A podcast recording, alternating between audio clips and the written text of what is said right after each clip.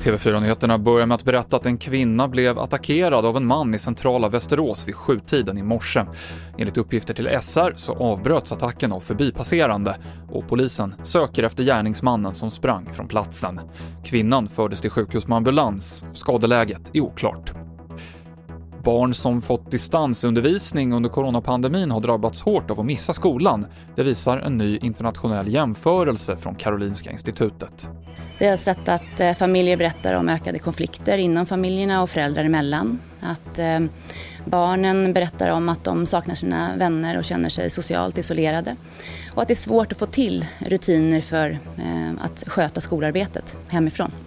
Det sa Lotta Borg Skoglund som är överläkare i psykiatri och de elever som har fått gå i skolan som vanligt mår bättre enligt studien.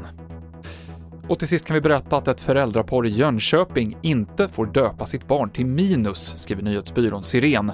Det här beror på att namnet har en negativ innebörd som skulle leda till obehag för barnet enligt Skatteverket.